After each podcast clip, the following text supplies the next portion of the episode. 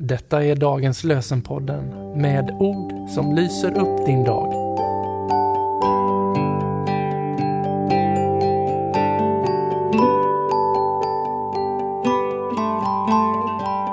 Det är onsdag 3 januari och dagens lösenord är hämtad ifrån fjärde Mosebok 22 kapitlet vers 18.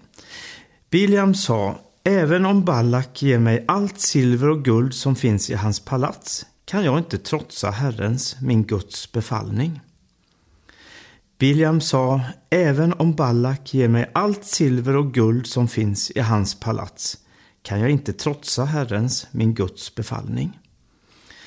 Och ifrån Apostlagärningarnas femte kapitel, vers 29. Man måste lyda Gud mer än människor. Man måste lyda Gud mer än människor. Och vi ber med Katarina Gäddnäs.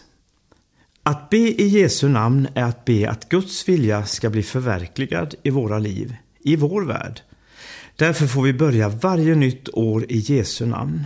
Be om Guds välsignelse över det nya året och inte bara det nya året, inte bara söndagen, inte bara varje dag utan varje ögonblick. Herren välsigne dig och bevare dig. Herren låter sitt ansikte lysa över dig och vare dig nådig. Herren vände sitt ansikte till dig och give dig frid. I Faderns, Sonens och den helige Andes namn. Amen.